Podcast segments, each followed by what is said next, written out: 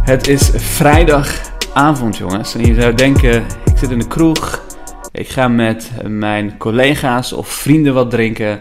Uh, of ik zit lekker gewoon thuis te zuipen en feesten met mijn vrienden of collega's. Um, maar nee, je luistert gewoon naar de belegger, jongens. Je luistert gewoon naar de belegger. En als je nieuw bent bij dit kanaal, welkom. Leuk dat je weer kijkt. Uh, als je hier wat langer zit. Maar tijdens dit soort afleveringen deel ik vooral wat er op de financiële markten aan de hand is. Zodat jij een goed en realistisch beeld krijgt bij het beleggen. Een helder beeld hebt bij wat er ook aan de hand is als je wat langer belegt.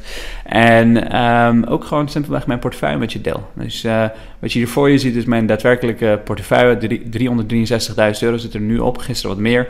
Vandaag bijna 5.000 euro verlies. Het is nu wat minder geworden. Maar wat ik vandaag met jullie wil gaan bespreken zijn een aantal verschillende dingen. Eén, we gaan kijken naar hoe goed de AEX het eigenlijk de afgelopen jaar heeft gedaan. Het heeft eigenlijk veel beter gedaan dan de S&P, dan de Nasdaq, dan eigenlijk iedere andere wereldindex die je kunt voorstellen. Dus dat gaan we even kort bespreken. Daarna neem ik u mee naar uh, waarom ik zo'n 5000 euro in, in verlies sta. En ik neem je mee door een dividendaandeel die, waarvan ik het gevoel heb dat het op dit moment het meeste waarde levert. Dus echt vanuit value investing perspectief levert het de meeste waarde. Um, niet per se op dit moment, want ik ga, uh, ik, het, is, het, zit in mijn watchlist. Ik heb nog niet gekocht. Maar ik zal wel mijn mening en gedachten delen. Ik weet niet of ik het ga kopen, maar het is wel een serieus kandidaat in mijn watchlist. Dus dat is wat we gaan bespreken. Laten we beginnen met AX. Um, als je kijkt naar het afgelopen jaar. Dus laten we kijken naar het afgelopen jaar. En we vergelijken de AX met bijvoorbeeld uh, de Belgen, de Duitsers en de Amerikanen. Of laten we even de Belgen wegnemen, want uh, ja, uh, ik weet niet of ik Nederland met de Belgen wil vergelijken. Maar laten we even Frankrijk toevoegen. Toch een wat, wat, ja, wat grotere krachtpatser. Um, ik heb de AX, de Duitsers, de Fransen en de S&P 500 en de Nasdaq toegevoegd. En als je kijkt naar de rendementen afgelopen jaar, dus sinds nou, pakweg 22 oktober vorig jaar, dan zie je in november een korte dip. Dus uh, vrij flinke dip eigenlijk voor alle, alle verschillende indexen. Wat minder voor de AX natuurlijk. Maar de afgelopen jaar heeft de AX het fantastisch gedaan. Het is echt ongelooflijk. 45% of 46% winst voor de AX. De Duitsers die hebben het met de helft minder gedaan. De helft, dus 50% minder rendement voor de Duitsers. S&P uh, bijna 32%, Nasdaq 31% en de Fransen CAC 40, CAC 40, 37%. Dus Nederland heeft het echt fantastisch gedaan en dat heeft alles te maken met de samenstelling van de AX. Die is de afgelopen jaar veranderd, verbeterd. Er zitten heel veel toffe, snel groeiende bedrijven in op dit moment die het gewoon fantastisch doen. En dan heb ik het over bedrijven zoals Basie, zoals uh, Just Eat Takeaway, Adyen. Al dat soort bedrijven zijn de afgelopen jaren toegevoegd. En daarmee is de AX-index een van de betere indexes geworden ter wereld. Als je kijkt naar de afgelopen jaar of uh, vijf jaar, dan zie je wel andere getallen. Dus dan zie je de Nasdaq en S&P vooral bovenaan staan. Als derde komt de uh, en uh, de Duitsers en de Fransen die hebben simpelweg de helft van wat Nederland heeft gepresteerd. Dus het is echt fantastisch om te zien. En het, het heeft vooral te danken met het feit dat die samenstelling de afgelopen jaar veranderd is en verbeterd is. En dat doodgaande bedrijven zoals bijvoorbeeld ABN AMRO en dergelijke eruit zijn gehaald. Dus dat is heel fijn voor de Nederlandse economie, de Nederlandse markt, om dit soort dingen te zien. Maar goed, dat behandeld hebben, even kort. DWAC, Digital Warrant Acquisition Corp, is een spec die uh, zo goed als 1000% is gestegen. En dat komt omdat Donald Trump een eigen social media bedrijf wil opzetten. Dus uh, dat, is, uh, dat is een heel interessant uh, iets geworden uiteindelijk. De, de, de, Donald heeft gewoon simpelweg specs, een spec in, in het leven geroepen. Um, maar dat, is wel, dat was, vond ik wel interessant. Ik weet niet, ik, ik, ik, ga daar niks mee doen voor 3,5 miljard. ik, ja, maar het is, wel grappig om te zien wat die, die kerel altijd voor elkaar krijgt. Laten we even kijken naar waarom mijn portefeuille met bijna 5000 euro is gedaald bijna 5000 euro gedaald. En het heeft alles te maken met de kwartaalcijfers van Snapchat. Snapchat is vandaag 25% gezakt en heeft daarmee heel veel Amerikaanse groeibedrijven en bedrijven die vooral in de adtech space zitten, dus advertentietechnologie, die heeft hij mee neergehaald. En de reden is puur en simpel. laten we kijken even naar Yahoo Finance. Snapstocks gets hammered as Apple privacy cracks down, stings advertisers. Snapchat is een bedrijf die mobile only is. Dus je hebt hem alleen een appje op je mobiel. En die verdienen hun geld vooral, net als bijvoorbeeld een Google, de Trade Desk en dat soort bedrijven, door advertenties online. En laat nou die advertenties online wat minder effectief worden. Als je een beetje in de adverteerbusiness zit, dan weet je waar ik het over heb. Maar iOS, oftewel Apple, heeft ervoor gezorgd dat ze een nieuwe privacy change uh, hebben toegevoegd. Of uh, ja, de nieuwe privacyregels hebben toegevoegd. Zodat je mensen die een Apple-telefoon gebruiken wat minder goed kan tracken. Minder goed um, ja, minder weet over ze, laten we het zo zeggen. En daarmee dus ook je advertenties wat minder effectief worden. En als je dat doet, dan zullen simpelweg adverteerders wegblijven. Want adverteerders die betalen graag voor hele doelgerichte, specifieke campagnes die echt de juiste mensen bereiken. En als je dat niet kan leveren als bedrijf zijn, dan zul je gewoon geraakt worden. En het grappige is, het is niet zo'n groot verschil. Want als je kijkt naar adjusted earnings per share, 0,17 tegenover 0,08 verschil. Dus dat is echt een flinke, flinke, flinke, flinke beat. In een normale tijd zouden we dus uh, geen enkel probleem hebben. Uh, re revenue 0,17 tegenover 1,1. Dus dat is 3 miljoen ongeveer aan, uh, of 30 miljoen aan in verschil. Dus dat valt ook wel flink mee. Maar ze zeggen dat dit vooral komt doordat Apple een, um, een simpelweg een update heeft uh, ge, geïmplementeerd. En dat zal dus waarschijnlijk ook alle andere groeibedrijven die in de advertentietechnologie space zitten raken.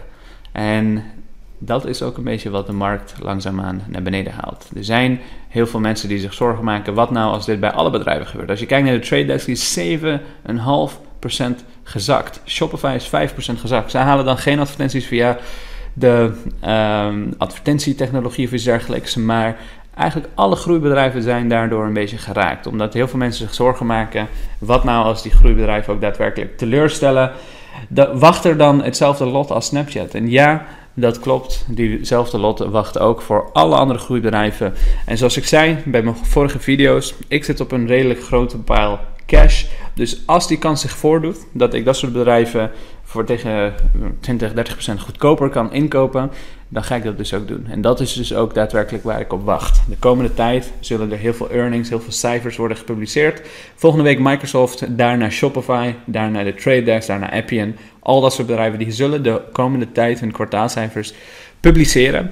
En dan weten we meer over wat de koopkansen worden. Dus ik wacht, ik wacht geduldig af en ik zal bijkopen waar ik dat handig vind. En als je lid bent van de community, dan zul je dus ook die transacties voorbij zien komen.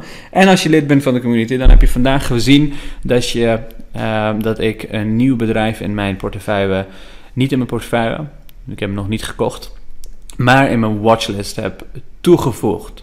En dat is Intel. Intel is vandaag bijna 12% gezakt naar 49,44 per aandeel. Als je kijkt naar laten we zeggen, de afgelopen vijf jaar, dan zie je dat ze ook op een gegeven moment op 64 hebben gestaan. Dus dat is flink lager, bijna 20% lager inmiddels. Ze hebben een aantal keer richting de 44 en 45 bijvoorbeeld gezeten de afgelopen jaren. Ik denk als je een beetje creatief uh, boekhoudt, dat het ongeveer 4, 5 keer is geweest dat ze rond de 45% uh, zaten. Um, maar Intel is een bedrijf waar ik niet heel erg in geloof voor de groei, voor de toekomst en dat soort zaken. Maar Elk bedrijf vind ik interessant genoeg tegen de juiste waardering. Elk bedrijf vind ik genoeg, interessant genoeg tegen de juiste waardering. Let, dat, let daar goed op. Ik, er zijn heel veel bedrijven die ik niet wil hebben, maar als, als, als ik de juiste waardering krijg, dan zal ik ze waarschijnlijk durven bij te kopen. En Intel is zo'n geval. Want Intel is een van de, als het op dividend aankomt, mijn strategie is vooral groei Ehm, maar ik ben ook aan het kijken en oriënteren om bepaalde dividendaandelen bijvoorbeeld te kopen. En als ik kijk naar alle vereisten wat ik belangrijk vind voor een uh, dividendaandeel, dan voldoet Intel daar simpelweg aan.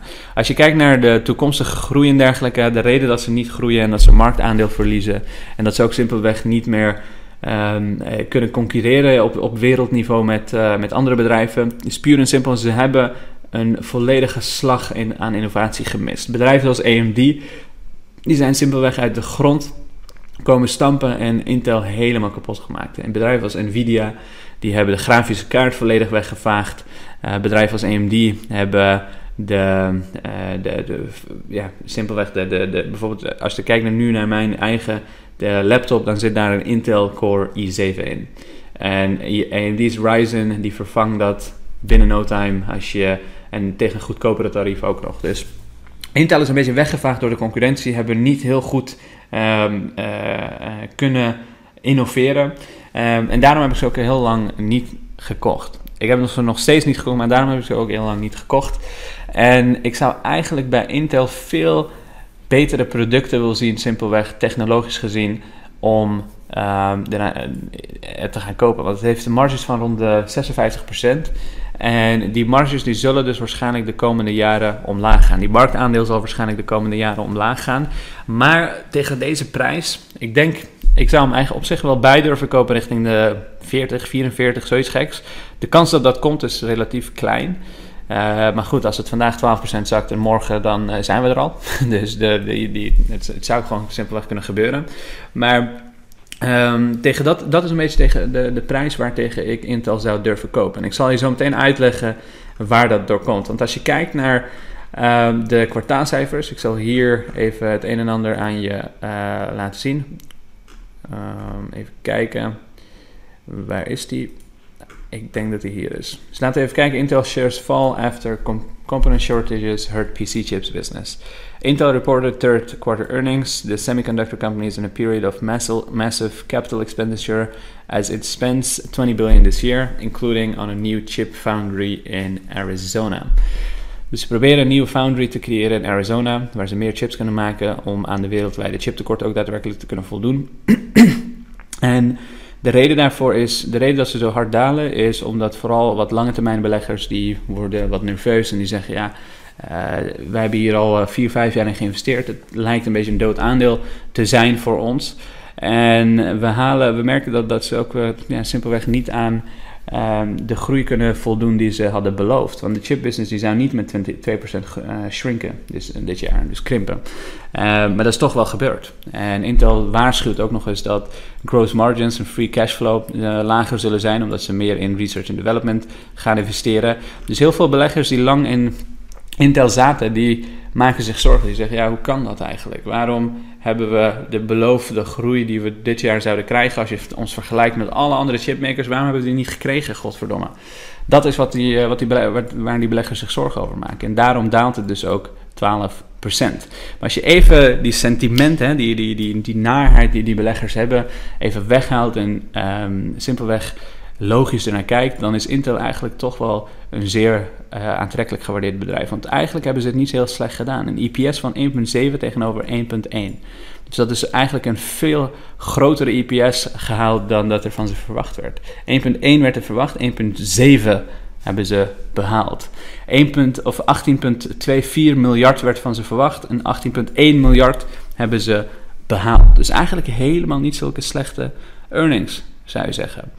Uh, sterker nog, als je het mij vraagt, uh, al dat geld dat wordt geïnvesteerd straks in het bouwen van nieuwe factories en research en RD, dat is geïnvesteerd kapitaal die ook daadwerkelijk straks rendement oplevert.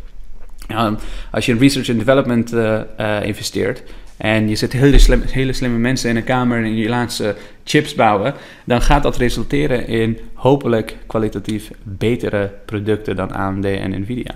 Als je nieuwe chipfactories gaat bouwen, kun je de capaciteit van je chips eh, verhogen.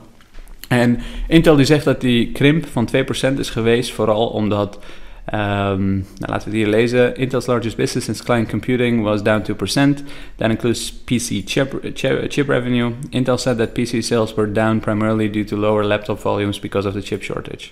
Dus ze zeggen dat er heel weinig laptops zijn verkocht en dat komt omdat er een tekort was. Niet alleen aan chips, maar ook aan other parts it needed to finish assembly. We call it match sets, where we have the CPU, but you do not have the LCD, or you do not have the Wi-Fi, or data centers are particularly struggling with some of the power chips. Dus je, bouwt een PC, um, ehm, je hebt de chips, maar je hebt bijvoorbeeld niet een uh, wifi of een LCD erin.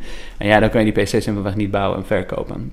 En Ik denk dat dat een drogredenatie is en de reden is puur en simpel. Ik denk dat het komt door de competitie en niet per se door dat er uh, allerlei tekorten en dergelijke zijn. Maar de reden dat ik Intel een kans wil geven is puur en simpel. Ik uh, ga het nog niet kopen. Dat komt omdat ik vaak veel meer onderzoek doe dan uh, dat ik tot nu toe heb gedaan. Het is een bedrijf die recent in mijn watchlist zit. Ik doe vaak weken tot maanden onderzoek ernaar. Alhoewel, ik vind het zo aantrekkelijk geprijsd dat als het nog verder daalt, dat ik het op zich wel bereid zou zijn om te kopen, nu al. Um, maar Laten we even puur naar een aantal gegevens kijken. Dus de forward dividend uh, yield 2,48% staat hier, 1,39. Als je dat een beetje rekent, uh, even hoofdrekenen, dan kom je uit op zo'n 2,9% uit mijn hoofd. Dus het is niet 2,4. De uh, Yahoo Finance loopt een beetje achter, maar het is ongeveer 2,9%. Dus 2,9% dividend krijg je nu op een fantastisch bedrijf eigenlijk. Want als je kijkt naar de um, naar de financials, laten we even rechts beneden kijken, dan zie je eigenlijk 77 miljard omzet en ongeveer 21 miljard aan winst. En dat is een fantastisch winstgevend bedrijf. Ook al zitten ze in lastige tijden, het is nog steeds een zeer aantrekkelijk winstgevend bedrijf. Jongens, het is een zeer aantrekkelijk winstgevend bedrijf. Dus als je 3% uh, dividend krijgt op iets wat redelijk stabiele um, omzetten uh, genereert. Heeft misschien wat ja, rugwind tegen, uh, maar het produceert wel degelijk stabiele um, revenue, omzet en, uh, en winst. Er zijn heel veel andere verschrikkelijk slechte bedrijven die, die, die, die veel minder dividendrendement geven. Dus op zich niet heel slecht uh, ge, gewaardeerd als je daar naar kijkt. Als we nog verder kijken, laten we even op statistics drukken. Dan kijk ik wat dividendaandelen betreft ook bijvoorbeeld naar de payout ratio. Die zit op 30%. Dat betekent dus dat er nog flinke groei is om die dividend ook daadwerkelijk in de toekomst te kunnen laten groeien. Dus ze hebben nog ruimte van 70% om te laten groeien. Nu gaan ze dat niet doen want ze gaan meer uitgeven aan RD. Ze gaan meer uitgeven aan het bouwen van die uh, foundry bijvoorbeeld. Want uh, Intel verandert ook een beetje van strategie, is wat ik heb gezien. En zij gaan ook chips bouwen voor andere bedrijven. Dus Intel die heeft heel lang gekozen om niet een manufacturing bedrijf te zijn voor andere bedrijven, zoals bijvoorbeeld de Taiwan Semiconductor Company en allerlei andere bedrijven. Nee, Intel die heeft ervoor gekozen om een, alleen hun eigen chips te bouwen. En nu voor het eerst gaan ze fabrieken bouwen waar ze ook chips maken voor bijvoorbeeld designers, zoals een AMD of een uh, Nvidia. En de reden dat dat belangrijk wordt, is er zijn heel veel bedrijven die hun eigen chips bouwen. Uh, die, die hun eigen chips designen. Die vaak bijvoorbeeld bij bedrijven zoals Qualcomm en dergelijke werken. En dat zijn bedrijven zoals Apple. Die heeft een eigen chip gebouwd. Bedrijven zoals Tesla, eigen chip gebouwd of uh, gedesigned. En die laten ze dan door een bedrijf als Intel bijvoorbeeld bouwen. Uh, ook willen Europa en de VS minder afhankelijk worden van chips uit het buitenland. Dus die, die wint uh, mee hebben ze op zich wel. Als je kijkt naar de profit margins, vrij hoog. Als je kijkt naar uh, totale cash, 34 miljard tegenover um, debt, oftewel schuld, 40 miljard. Dan valt het op zich mee. Er zijn bedrijven zoals bijvoorbeeld een IBM of zoals bijvoorbeeld een AT&T die misschien 5, 6 procent eh, dividend eh, bieden, maar ook 3, 400 miljard aan schuld hebben. En dat heeft, dat, dat heeft uh, Intel simpelweg niet. Dus als je puur vanuit value investing kijkt, we, kunnen hier heel verder op ingaan hoor, maar ik laat je even de allerbelangrijkste zaken zien. De forward PE van uh, 12, als je naar de price to sales kijkt, 2.9, PEG ratio 2.1. Dit zijn allemaal cijfers die mij laten zien dat het een ontzettend aantrekkelijk gewaardeerd bedrijf is. En hopelijk nog aantrekkelijkere waardering eh, krijgt. Als hij richting de 44 tot met 40 gaat, ja, dan ben ik sowieso. Uh, nou, sowieso is uh, te veel gezegd. Als, als mijn onderzoek allemaal klopt en ik ben tevreden, dat is het moment dat ik Intel zal gaan bijkopen. Want dat is het uh, moment dat Intel ook daadwerkelijk een zeer, zeer, zeer aantrekkelijk um, waardering heeft. En ik weet ook, er zijn mensen die mij gisteren een berichtje hebben gestuurd van... hey, ik heb net uh, uh, Intel gekocht, vlak voor de earnings... en hij is nu 12% gezakt. Wat moet ik nu doen? um, ik weet het niet, maar als je niet wist dat de earnings er vandaag waren... en als je niet wist dat Intel in zo'n situatie zit... en als je niet jezelf verdiept had, verdiept had in Intel voordat je het kocht ja, dan heb je gewoon simpelweg een beginnersfout gemaakt. Want het was redelijk te voorspellen dat Intel flink zou zakken en dat ze heel erg veel geld zouden investeren in research and development en in ehm, eh, bijvoorbeeld uh, fabrieken. en dat zou simpelweg het bedrijf raken. En als beginner maak je dat soort fouten. Het is geen enkel probleem, maar zorg dat je vaak onderzoek doet. En misschien is dit wel een goede bijkoopmoment. En ehm, daarmee hoop ik dat ik je vandaag in ieder geval het een en ander heb kunnen uitleggen. Dank voor het kijken. Lange video geworden uiteindelijk. Laat een like achter. Daarmee help je mijn kanaal. En laat me weten wat je van dit soort video's vindt. Dank en tot ziens.